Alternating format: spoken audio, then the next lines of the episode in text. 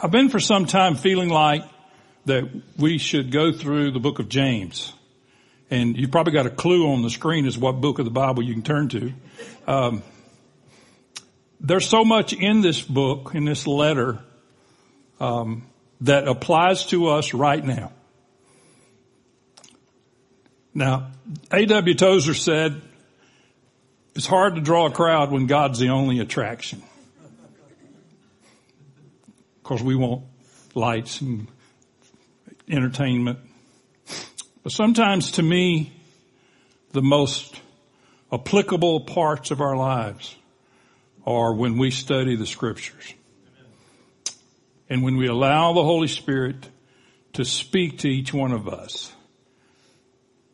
Today we're only going to do an introduction and overview. I know some of you are anxiously awaiting count it all joy when you encounter trials.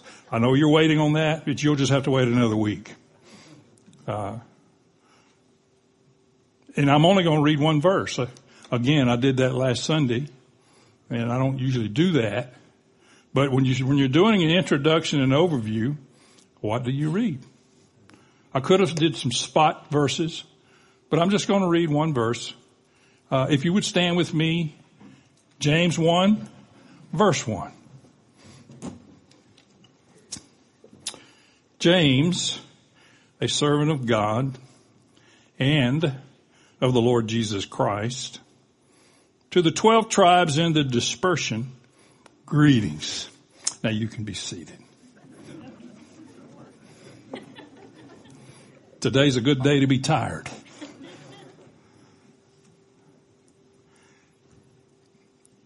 Well, when you read this introduction and you read about the letter to, of James, not the letter to James, first question that comes to your mind is, who is James?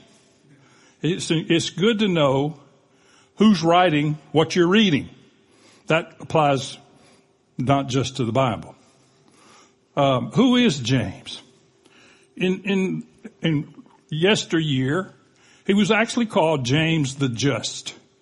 Very common for him to be referred to as James the Just, and this was because of what they considered his outstanding virtue, his integrity. Uh, probably the most significant aspect of James is that he was the brother of our Lord. Um, and the verse that I'm putting up says, is, is not this the carpenter's son? Is not his mother called Mary? Are not his brothers James and Joseph and Simon and Judas? Goes on to mention his sisters, but they don't name them. And I, I put the two names in bold because those are the two brothers, James and Judas, from which we get books of the Bible. This one, obviously James, the book of Jude. Jude is also the brother of our Lord. What's interesting about that is that un- during the ministry of Jesus, they were all unbelievers. And so James was an unbeliever during the ministry of his brother. Um, John 7, 5, for not even his brothers believed in him. And so they watched for three and a half years. Imagine this. They, of course, you know, at one point they thought he was insane. They came to get him. He's insane. We're going to take him away. For three and a half years, three to three and a half years, they watched the Lord Jesus walk about all the things he did, all the people he healed, all the blind eyes he opened, all the lame legs he, he straightened.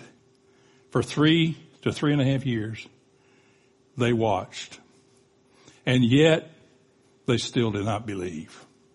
Now I don't know if that had something to do with growing up with the Lord Jesus. We don't, I don't know, somebody may.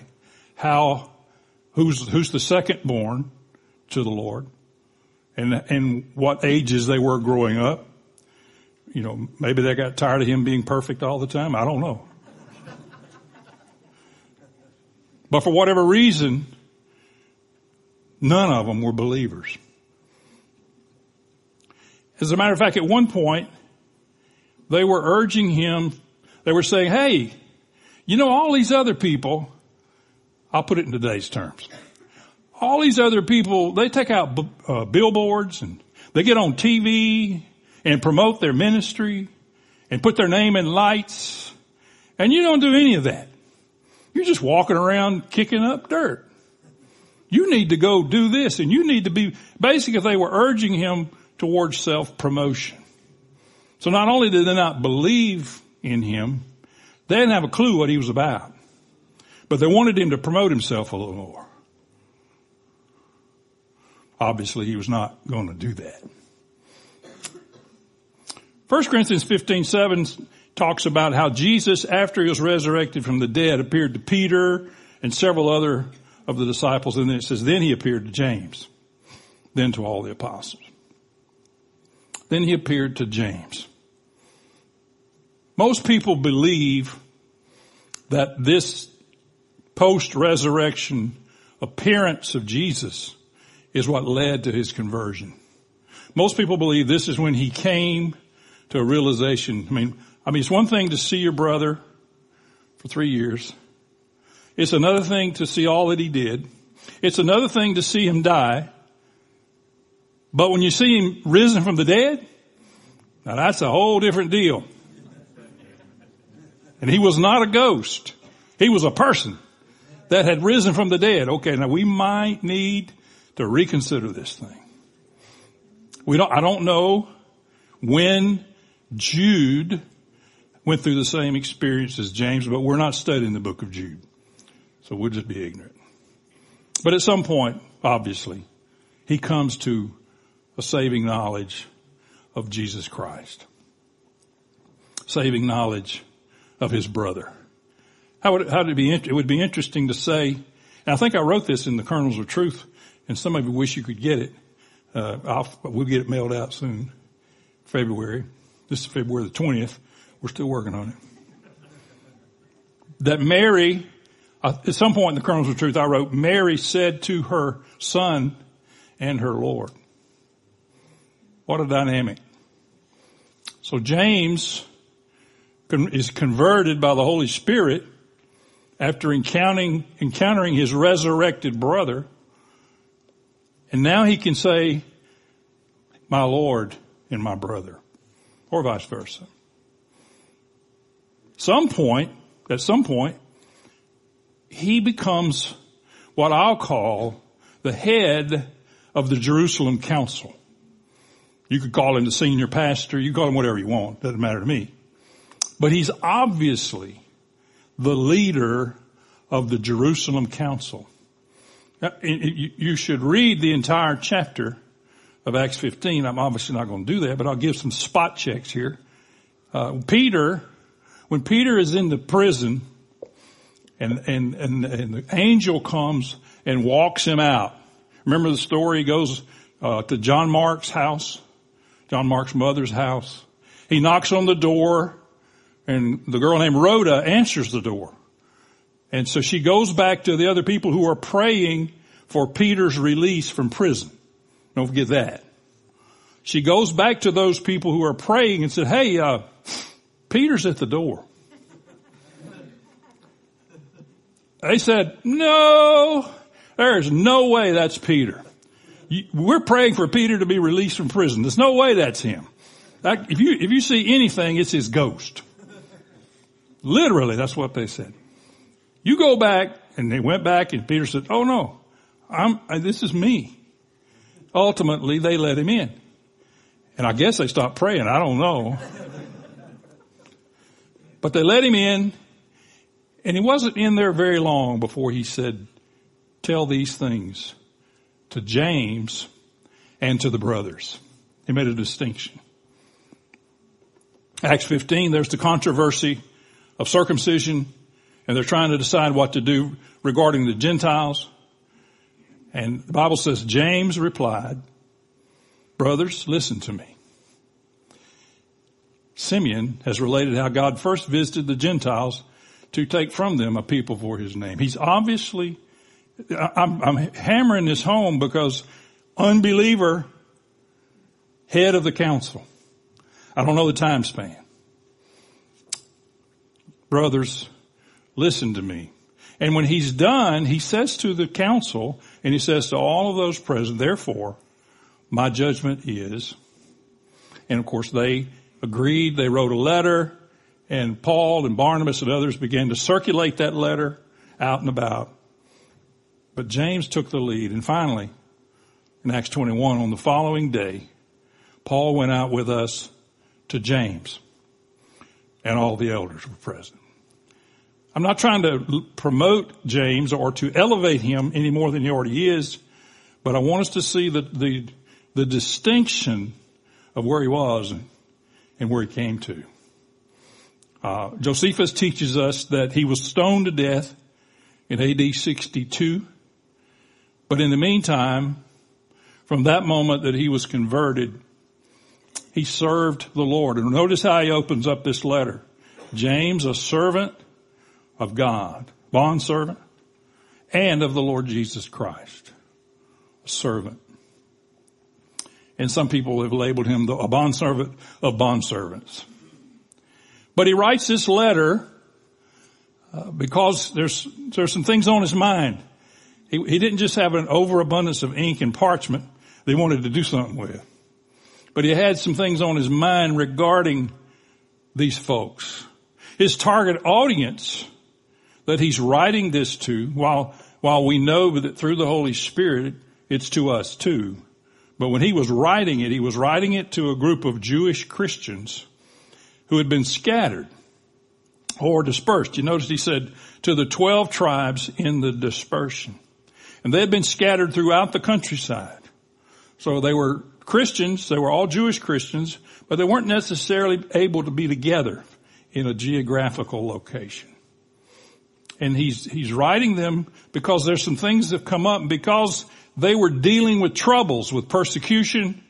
Um, because of that, conflict had entered the churches. Now we, we know that conflict never enters churches today, but at least we have biblical accounts of what that looks like. And usually when there are troubles of some kind, then somebody wants to place the blame. If he hadn't have done that, if she had have done more, and the list goes on. And so he begins to write this letter basically because of these troubles, because of the conflicts. And again, as, I don't know that he's a bona fide apostle, but as the head of that council, he has the authority from God to say to them, this is what you need to do. He said to the, the disciples, listen to me. Because of the conflict and because there were issues going on in these churches, then you've never seen this happen before, but again, we have an example. Uh, they began to be splintered into factions. Hmm. I remember uh, being in the Baptist church as a teenager and uh, it doesn't matter which one. You wouldn't know it anyway. But you had issues began to arise, and then you had factions. You go to business meetings on Wednesday night. Of course, we kids, we loved it. When business meetings were entertaining. We loved it when our pastor came out from behind the pulpit and he would say, I'm coming out from behind the sacred desk so I can call this business meeting to order. But we woke up because it was about to get entertaining arguing over what color carpet, what color to paint the pump house out back. Some people inviting other people outside not to look at the stars. But when you, when you allow troubles and outside pressures to get in, you're going to have conflicts and they're going to be factions. In addition to that, and we'll see all this as we go through this book, but in addition to that, because there were conflicts, because there were trouble, because they had splintered into factions, some people had thrown up their hands, I guess, or lost hope. For whatever reason, they began to adopt a worldly lifestyle. They began to compromise what they knew to be true and what they knew to be godly. And they began to rationalize, which Again, nobody today does that, but at least we know what it looks like. They begin to rationalize and they compromise their morals and their convictions. I guess while they didn't have the New Testament, I guess they ignored the content of the scriptures, which in all seriousness, we do too much of that today. So he's writing this to those folks. Do you see what I mean when I say that this letter is applicable in 2022? I, mean, he's writing it a long time ago, but you look at the things going on in our world, and even more, and you heard me say this, but I'm not so concerned about what's going on in the world as I am what's going on in the church. I don't mean this church, but the church. Because in some, in some ways, the church, and especially parts of the church, have compromised their morals, have lost their convictions, are more interested in smoke machines and fancy lights than preaching the truth of God. I don't want to be a fuddy duddy or, but that's just the truth. His style of writing in this letter is a style that I would call imperative. There's 108 verses in the letter of James. 54 of them are clear commands. Now we Americans, we don't like people commanding us to do anything. Clear commands. And that's his style. The other part of his style is that James does not play games. Did you notice there was no salutation? And when you get to the end of the letter, there's nothing there either. He's all business. He's saying, this is what we need to deal with, and we need to deal with it now. Forget all the fluff. Not, I don't have any fluff. I don't know if that was just his personality or his upbringing. He's raised in the same house as Jesus, but of course he wasn't Jesus. 54 commands. So then we look at the content of the letter. Again, this is just an overview. As we start next Sunday, go uh, at chapter 1 verse 2, we will obviously deal with some of these, well, all of these, in a little more detail. You could sum up the content of this letter and the intent of James by saying, by talking about living the faith. Remember when he, he writes, and you'll see it when we get there if you haven't already, be doers of the word and not hearers only. Be doers. In that light and in that vein, we will see and you will see that James and the apostle Paul are not in, say not, in conflict. There are many teachers today that try to paint James as opposing Paul because Paul talked a lot about grace and James says faith without works is dead. Show me your works. Show me your faith. When we get to that, you'll see that there's no conflict. But his main theme is not, is not just being saved. It's not just having faith. His main theme is living the faith.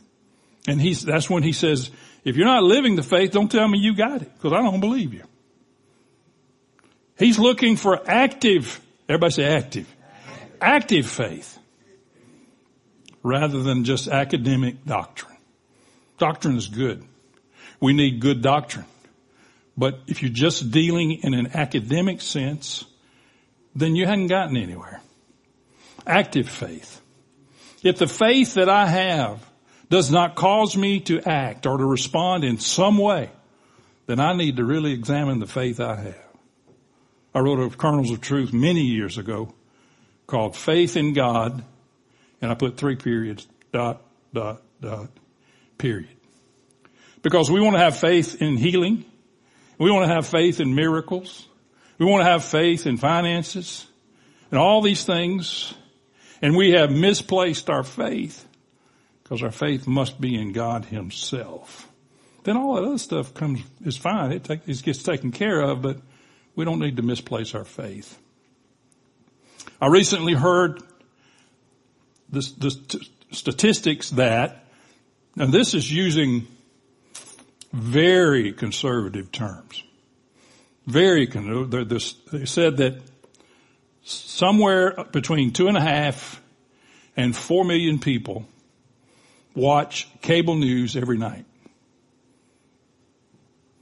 And so the people that were stating these statistics said, so let's just assume it's four million instead of two and a half. And let's assume that in a five day span that every night there's a different four million. Nobody watches it twice during the week, which we know they do. But let's just assume that nobody watches it twice. So we're talking about 20 million people watching cable news in a week's time. And again, that's using very, very conservative numbers. Could be half of that. At the same time, they stated that 25% of America in a, in a poll stated that they read their Bible multiple times in a week. Sometimes as many as four and five and six. Now on the, on the surface, this sounded pretty good. It is good. So they said, okay, we'll take, yeah, 380 Americans, let's make it 280 to allow for little children and such. So 280 million, 25%. So we have 70 million people in America who stated that they read their Bible multiple times in a week. Amen. Good news. And then again, not so good news. If 70 million people are reading their Bible multiple times during the week, and only 20 million are watching cable news, and it could be half of that. Why is our country in such a mess? It's like Tony Evans said in one of his books, with all the pastors and all the teachers and all the deacons and all the Sunday school teachers and all the lay people and all the, he just went through the whole list. Why or have we got this mess? And he said, because where are the disciples? I would not for a moment suggest that any of those 70 million should stop reading their Bible. But I and James, not James Owen, he's not here today, this James, would suggest that we need to somehow allow that four or five days a week of Bible reading to become living faith and not just head knowledge. Not just, you know, people always say, well, I don't know the Bible very well. I said, do you know the Lord? I mean, it's nice to know the Bible.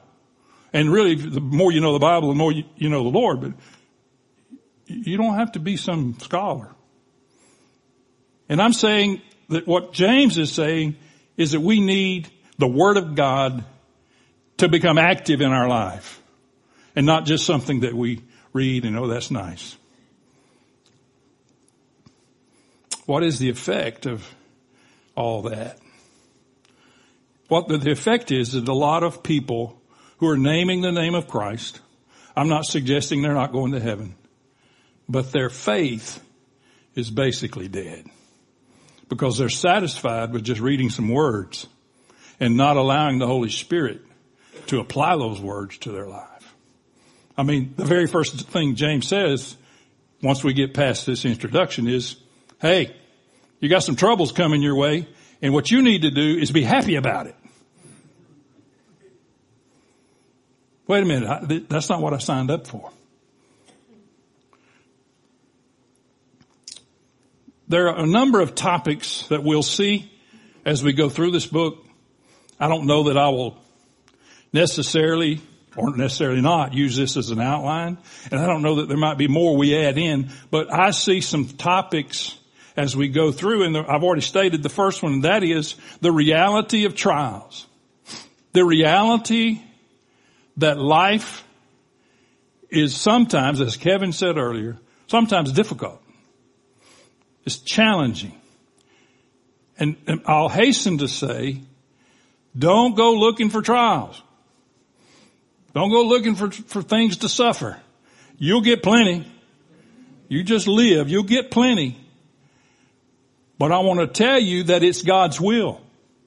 for you to suffer. It's God's will for you to be challenged. It's God's will for you to have to deal with pressurized circumstances. But it's also God's will to bring you through that in victory. The word perseverance is to stand upright under. So you have pressure, pressurized circumstances in your life. You have things that you feel are crushing you. So you stand up underneath all that. Because it's not, that's not going to crush you. It squeezes you.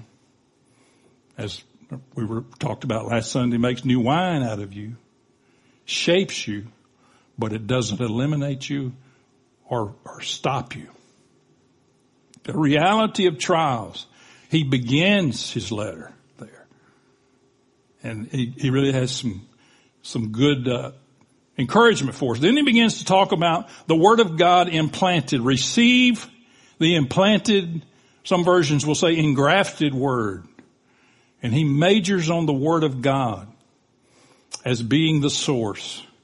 The rest of his letter is rooted in that truth that we must embrace the Word of God. We must desire the Word of God, not just from, as I said earlier, not just from an intellectual point, standpoint, but from an applicable standpoint. And he's saying to these folks, and he's saying to anybody by the Holy Spirit that will listen, receive the Word. You say, well, I've already received the Word. Well, James would say, well, then act like it. If you're not going to act like it, then I'm going to tell you to receive the word. I'd like to have met this guy. Him, him and the apostle Paul was some rounders. I'm telling you. Then he deals for a while in human relationships. How do we deal with people? How do we deal with one another? If you hadn't figured it out yet, the book of James, the letter of James is very practical. He's looking for a faith that is working, but it's working on behalf of other people. You know, most anybody that gets a glimpse of God, a glimpse of, of, of, the Holy Spirit, and really God touches them, they're looking for somebody else to help. Hopefully. Well, then he moves into what I call the power of the tongue. Power of the tongue. My father-in-law always said he was going to announce one Sunday or before Sunday that he was going to be speaking, uh, preaching on speaking in tongues on Sunday. And then go to James 3. Power of the tongue. And James obviously has some insight in this, but we understand as we study that passage, we will understand how much harm the tongue can do. The scripture says death and life are in the power of the tongue. Too many times we go to the death side. Because of the troubles in this, in these churches, there was dissension in the community. And the dissension in the community was due to, to people running their tongues, running their mouths, talking. You need to pray for Sister so-and-so. Did you hear she's having an affair? Let's pray for her. That's just disguised gossip. That's all that is. And they were doing this.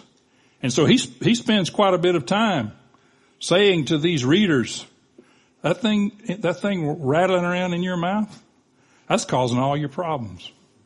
You got to tame that thing. If you don't tame it, we're still going to have dissension and issues he spends a, a, spends a little time talking about the wisdom from above. Talking about all the things that they're dealing with. And then he begins to say, look, there's a wisdom from above that's available to you. And it's not like all that other stuff. It's pure. It's effective. It's wisdom. In chapter four, he, he deals with the source of conflict. What's going on when people are having conflicts, when they're having dissension? What's going on in the heart of man when there's conflict? He deals with it pretty clearly. In, uh, in dealing with the, the source of conflict and how that we should relate to God instead of con- having conflict with our brothers and sisters. That that naturally moves the content of the letter to humility before God, walking humbly before God. So if you're going to overcome the issues that he's identifying with these churches, you ultimately have to lay your life down before God in humility and allow him to, to move and, and move you along. He's, there's pretty clear in chapter five where he says what the Lord wills. You, you say you're going to go over here and you're going to go over there. Why don't you quit saying that and find out what God wants? Why don't you quit deciding your own destiny and let God decide your destiny? And so he gets very clear um, in doing what the Lord wills. He even says this, for him who knows to do good and does it not, it is a sin. What the Lord wills. And then what I call just conclusionary uh, exhortations. He finishes out chapter five with just some exhortations. Of course, one of those we've used quite often, is there any sick among you? Let them call for the elders and pray for the sick. And the prayer of faith. And then last Sunday we quoted and used the verse, the effective prayers of the righteous are very powerful.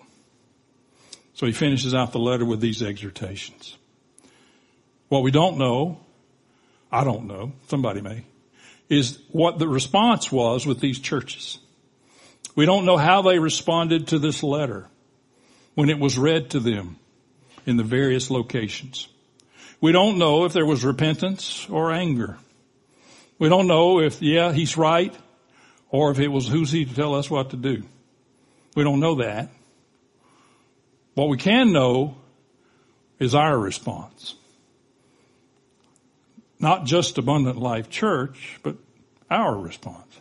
We can know that because we'll watch it. I pray that as we go through this letter, that God would speak to each one of us and show us where we are or where we're not. And then help us to make that adjustment. But once again, there, you're going to see throughout these five chapters, you're going to see very practical, very everyday not, uh, wisdom stuff to help us through life. James, like I say, James is no fluff, no, no games. This is what we need to do. This is what's wrong. And this is what it needs to look like. And I pray that as we go through, I don't know how, how long it's going to take, uh, but however long it takes, I think when I did the book of Acts, it took us a year to the day. Well, that was 28 chapters. This is only five. But I think, I pray that not only when we get done, but as we go through, that God will speak to us. And I pray that the truth and the content of this letter will not only affect us, but somehow be, affect our world around us because it looks awfully familiar when you read his letter. I've just finished out by saying a very practical and applicable letter to all the followers of Jesus Christ and especially those in 2022. It's easy to read this. Yeah, that was way back then. Boy, it don't sound like way back then. It doesn't sound like way back then. It sounds like today. And when you talk about the church, it really sounds like today. So I pray that this sort of whets your appetite. If you want to read the whole book before next Sunday, be my guest. I encourage you to. There's nothing wrong with reading ahead. Read ahead. But I pray that as we go through it each Sunday, uh, that you will come ready to hear what God says. Um, I pray that you will come with an open heart and an open mind.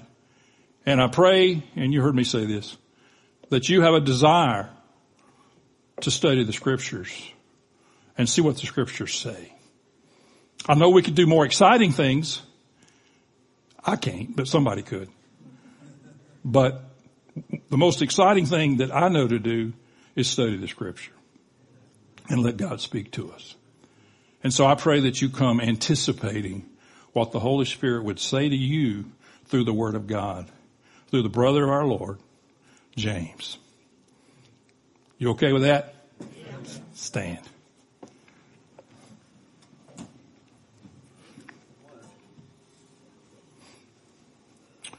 Lord Jesus, we thank you that you anointed our brother and your natural brother, James, to take out his quill or whatever he wrote with and write these words down. I thank you that you redeemed him maybe when you appeared to him after having been raised from the dead. And that he became almost instantly a gift to the church and thus a gift to us. Let us read his words and study his words as those that your Holy Spirit has anointed him to write. That you spoke to him by your Spirit and caused him to write these words down.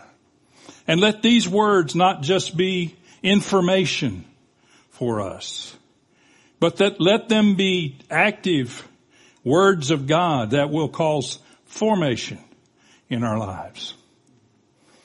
Let it become real. I pray that you would open each one of our minds and hearts. So today we thank you for our time together. We thank you for the opportunity and the privilege of worshiping you, of praising you, studying your word, offering our resources to you, and we do it together. We pray, Lord Jesus, that all that we've done would be pleasing in your sight as you sit on your throne beside the Father. We pray today in the name of Jesus and everybody said, Amen. Amen. I told you I wasn't going 56 minutes. He dismissed.